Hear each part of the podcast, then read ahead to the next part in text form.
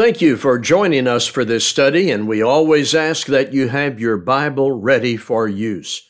Mark chapter 12. That's where we're going to be. Mark chapter 12, verses 28 through 34. And one of the scribes came up and heard them disputing with one another, and seeing that he answered them well, asked him, Which commandment is the most important of all? Jesus answered, The most important is, Hear, O Israel, the Lord our God, the Lord is one, and you shall love the Lord your God with all your heart and with all your soul, and with all your mind, and with all your strength. The second is this you shall love your neighbor as yourself. There is no other commandment greater than these. And the scribe said to him, You are right, teacher.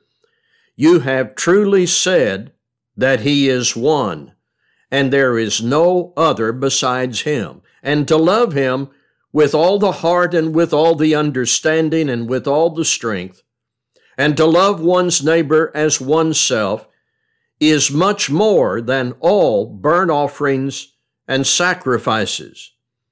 And when Jesus saw that he answered wisely, he said to him, You are not far from the kingdom of God.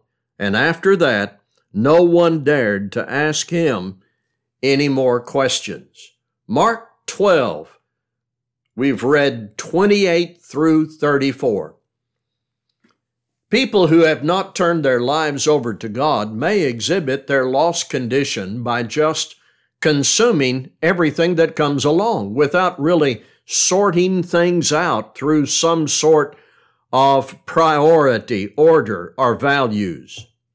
You just get up every day and take in whatever happens you participate in a wide variety of thoughts, do what others do, having no permanent order or purpose or sense of importance. Paul Earnhart once wrote, The lives of most people are a blur. Everything is taken in regardless of value and devolves into an unrelated and focusless mass. I hope and pray that is not the case with any of us.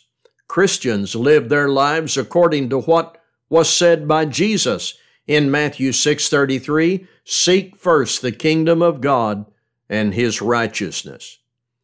The teachings of Jesus have a way of grounding us in foundational truth that equips us to get up every day knowing what is most important what deserves our attention and energy with respect to everything that is happening around us.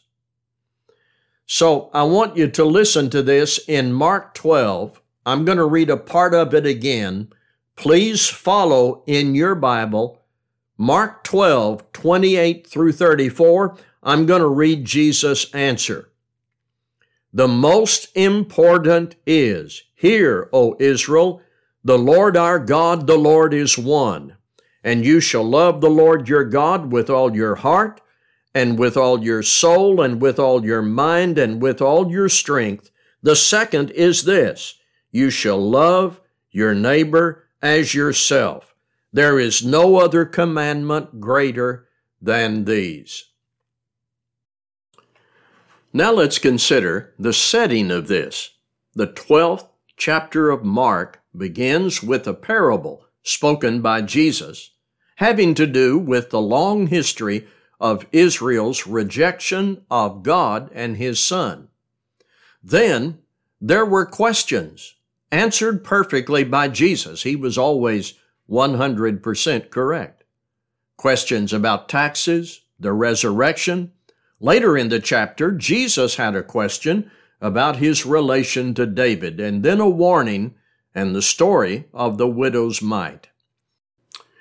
In the passage we've read, a scribe who had been listening to all of this and was impressed with Jesus' answers had his own question, and that takes us into our passage. He said, Which commandment is the most important of all? Let's pause there a moment. I don't think he's asking which laws need to be obeyed and which can be ignored. There is no implication in his question or in Jesus' answer that anything in God's law can be slighted or ignored. The man wants to hear Jesus speak to what is fundamental. What is the beginning place? What is everything else connected to? I believe that's a good question. That needs attention with respect to this passage. What is everything else connected to? Well, Jesus begins his answer by speaking clearly about God, his Father, the Creator, who is one. The Jewish people confess this truth about God on a regular basis. It was and is fundamental, and everything else is, no doubt, connected to who God is. You know, before you get to written commandments, who is the author of those commandments?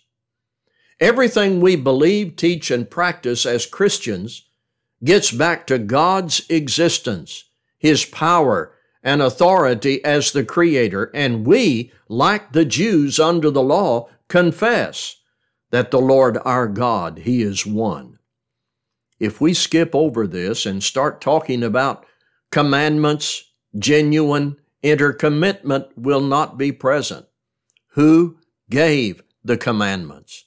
The Lord our God, the Lord who is one.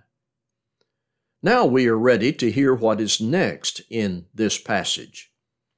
You shall love the Lord your God with all your heart and with all your soul and with all your mind and with all your strength. Once we know who God is, His singular perfect being, we are ready to respond to Him, and our response to God can be summarized as loving Him.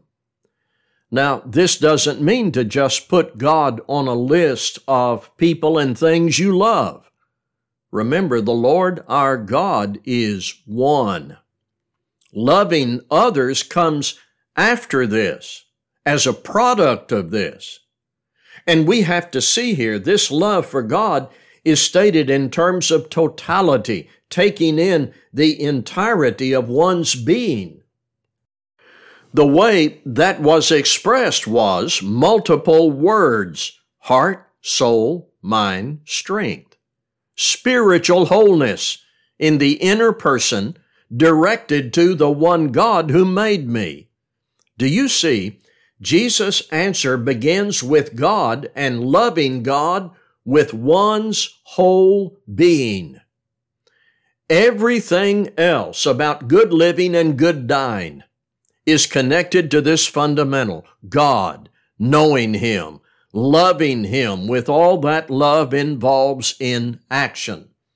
So, as I mentioned earlier, you get up every day and you have a singular purpose in all that you do wherever you go, whatever task you have, and whoever you're with, and whatever happens around you, loving God. Jesus says this is first. If we had a video of this narrative here in Luke 12, I think we would see the scribe leaning in to listen with wonder in his eyes, his ears, his mind open with obvious admiration of Jesus' simplicity and truth. So, we can't stop here. Jesus isn't finished with his answer. You can't just embrace God and forget about people. Something flows from that love for God. Something having to do with our relation to people here on earth. You shall love your neighbor as yourself. I don't think this was totally new information for the scribe or for those in the crowd who were listening. Moses had said in Leviticus 19:18, "Do not take vengeance nor bear any grudge against thy people, but thou shalt love thy neighbor as thyself." Now, we shouldn't think of these two commandments as separate or detached because the second flows out of the first. Love God and as you love God with your entire being, you are equipped to love your neighbor as yourself. Let's pause here. Can you name any commandment Christians are to keep that would not fall into either of these categories? These are, one man said, the fundamental laws of human life, second to none. So, knowing who God is, the one God, loving Him, and then loving your fellow man, that's the answer Jesus gave.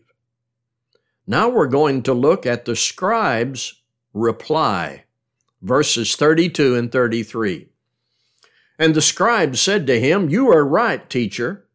You have truly said that he is one, and there is no other besides him, and to love him with all the heart, and with all the understanding, and with all the strength, and to love one's neighbor as oneself, is much more than all whole burnt offerings and sacrifices. He is not saying that the offerings and sacrifices of the law of Moses had no purpose and could be abandoned. No, the scribe is acknowledging the truth that should be foundational to all the Jews were commanded under the law to do. And for us, while we are not required to offer animal sacrifices, all that we do has meaning, has value, because we know God is one, we love Him, and we love others. I think the scribe is impressed, he gets it, and Jesus commends him as one on his way to understanding the kingdom Jesus came to establish. Jesus saw that the man answered wisely and he said to him, You are not far from the kingdom of God. Others in the crowd took notice, as Mark observes in the last verse of our passage, no one dared to ask him any more questions. And so, what should all this mean to us today? Passages like this always tell us something about Jesus. I think it isn't the right approach to just absorb the teaching of Christ without focus on who the teacher is Jesus Christ. In our classwork at Laurel Heights right now, we're going through the Sermon on the Mount. Our emphasis in our classwork is these are the words of the perfect preacher. He has absolute credibility. He never sinned. He never got it wrong, never led anyone astray, always spoke the truth from God. So when I read his response to this man in Mark 12, it isn't two men talking who have equal standing, and we prefer the opinion of one over the other. No, it is a higher consideration that should strike us that these are the words of the only begotten Son of God. If I put God first, love Him, obey Him, and from that commandment, I'm guided into love and service to my fellow man, I can be absolutely certain that this is the right way to live because of who said this Jesus Christ. It is in the faithful combination of these two commands that spiritual life is embraced and maintained from a gracious God. I cannot just have God in my life and leave people out. There may be at times some temptation to do so. No, I cannot just have God in my life and leave people out. I am best equipped in my thinking and reaction to people after I have committed my life to loving God and keeping His commandments. These two things, Jesus said, go together. I want to say this to us. Worldly humanitarianism starts with man, not God. Worldly humanitarianism is an effort to serve people without serving or even acknowledging the one who made people. Now, I want you to think about that. Worldly humanitarianism is an effort to serve people without serving or even acknowledging the one who made people. Again, what is happening is a vain effort to separate the two greatest commandments. When people want to serve other people, leaving God out, that's a vain effort to separate the two greatest commandments. The message of the gospel of Christ is get yourself right with God through Christ, and then you are best equipped to love and serve others in your family, in your community, in your neighborhood, in your local church. Get yourself right with God through Jesus Christ, then you are best equipped to love and serve people. If your religious practice is egocentric, it cannot at the same time be God and Christ centered. May I say that again? If your religious practice is egocentric, it cannot at the same time be God and Christ centered. We have to start with God and stay there, loving and serving Him. And that puts us in position for the best way here to live, and after we leave here, to have heaven as our home. And one of the scribes came up and heard them disputing with one another, and seeing that he answered them well, asked him, Which commandment is the most important of all? Jesus answered, The most important is, Hear, O Israel, the Lord our God, the Lord is one.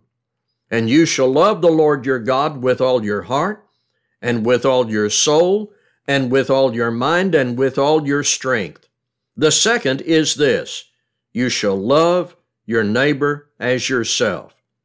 There is no other commandment greater than these.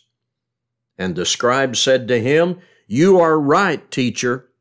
You have truly said that he is one, and there is no other besides him, and to love him with all the heart, and with all the understanding, and with all the strength, and to love one's neighbor as oneself is much more than all whole burnt offerings and sacrifices. And when Jesus saw that he answered wisely, he said to him, you are not far from the kingdom of God. And after that, no one dared to ask him any more questions. Thank you for being with us in this study.